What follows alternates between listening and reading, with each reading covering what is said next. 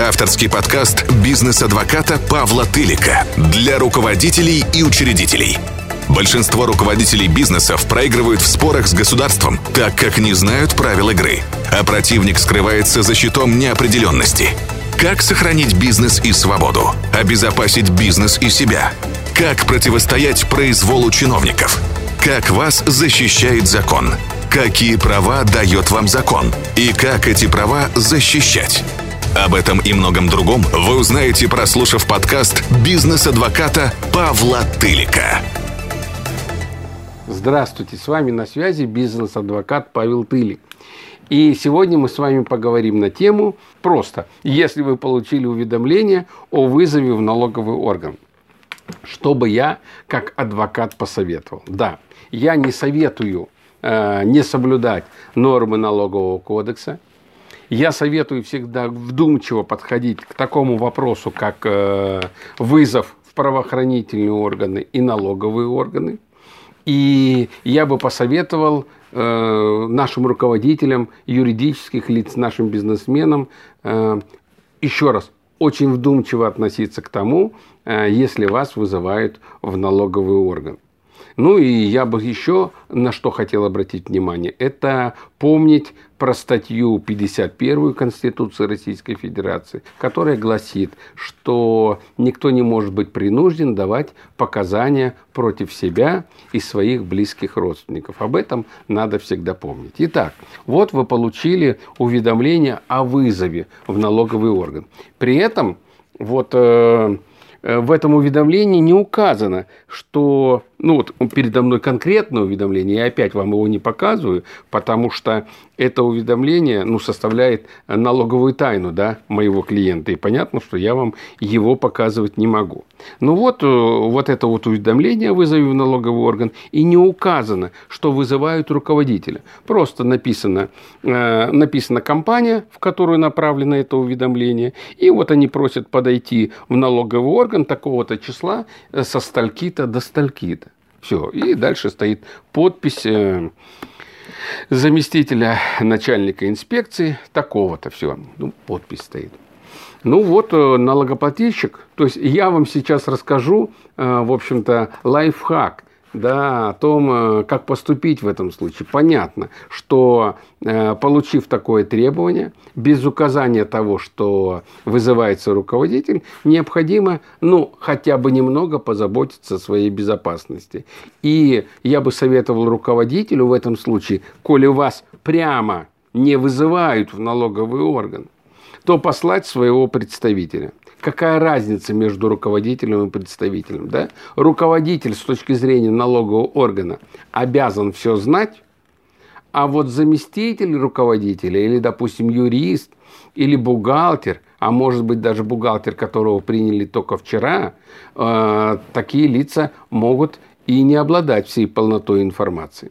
И придя в налоговый орган, они э, могут выяснить, а зачем вызывали и как, кого, ну, во-первых, они могут выяснить, кого вызывали, а второе, они могут выяснить и узнать, по какому вопросу вас вызывали.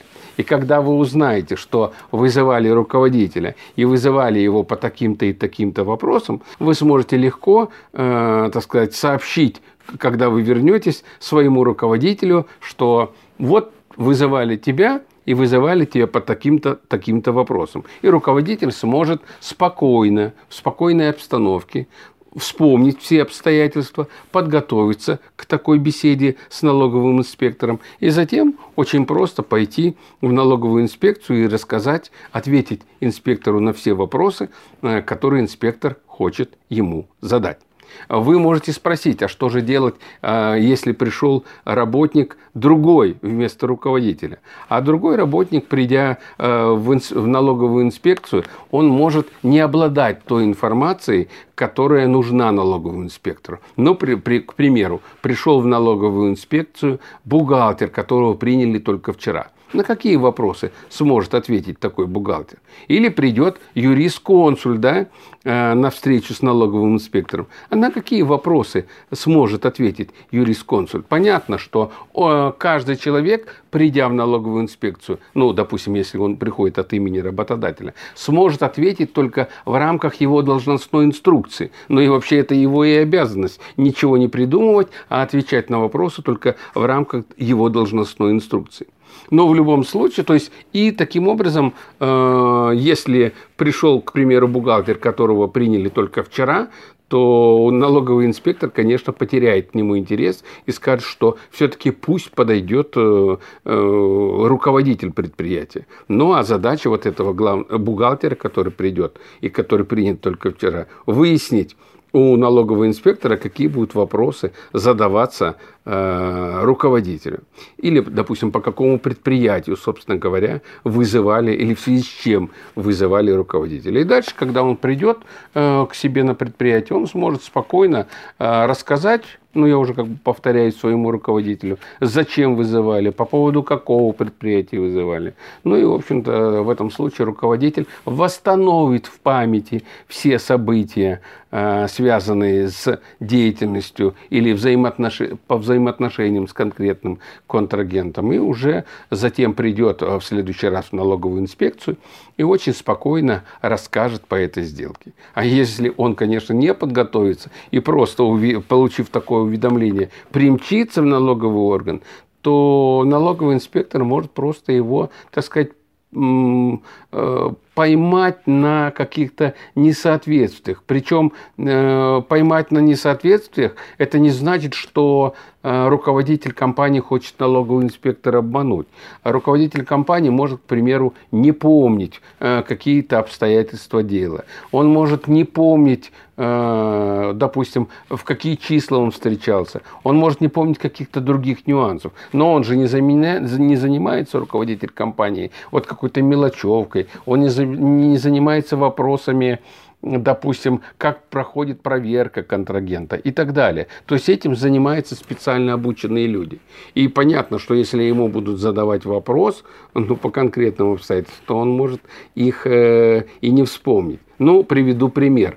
Э, главного бухгалтера предприятия вызвали э, на, на допрос в налоговый орган и спросили, а у вас есть на предприятии, ведется ли паспорт налоговой безопасности? Проверяете ли вы э, своих будущих, так сказать, партнеров на вот э, налоговую добросовестность. Бухгалтер сказала, главный, да, что да, проверяем.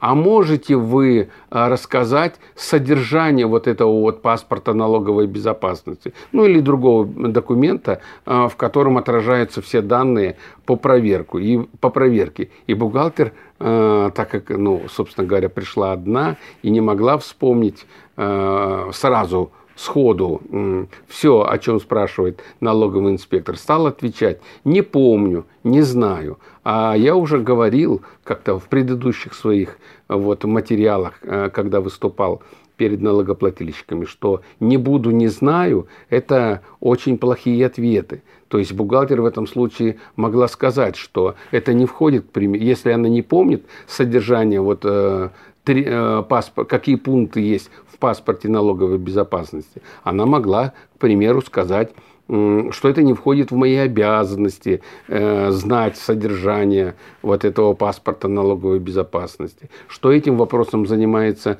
другое лицо в нашей компании, что я проверяю, к примеру, контрагентов, или я, допустим, проверяю только наличие там, учредительных документов. Все остальное, связанное с контрагентом, это не входит в мои обязанности. То есть, если бы она такой дала развернутый ответ, то допрос ее выглядел бы совсем по-другому. А если она стала говорить «не помню», «не знаю», «не видела», то в этом случае налоговый инспектор просто берет и делает вывод, что такой паспорт налоговой безопасности, к примеру, не составляется. Поэтому вот нужно понимать э, и знать, э, и обращать внимание на такие моменты. Не спешить, в какой-то момент будете затрудняться – как решить этот вопрос, или у вас возникнут какие-то вопросы, как поступать в той или иной ситуации, то, конечно, лучше обратиться к специалисту, в конце концов, обратиться в нашу компанию, и мы всегда будем рады помочь нашим клиентам в решении всех этих вопросов. Я сказал все, что хотел сказать. Всем удачи и пока. С вами был адвокат Павел Тылик.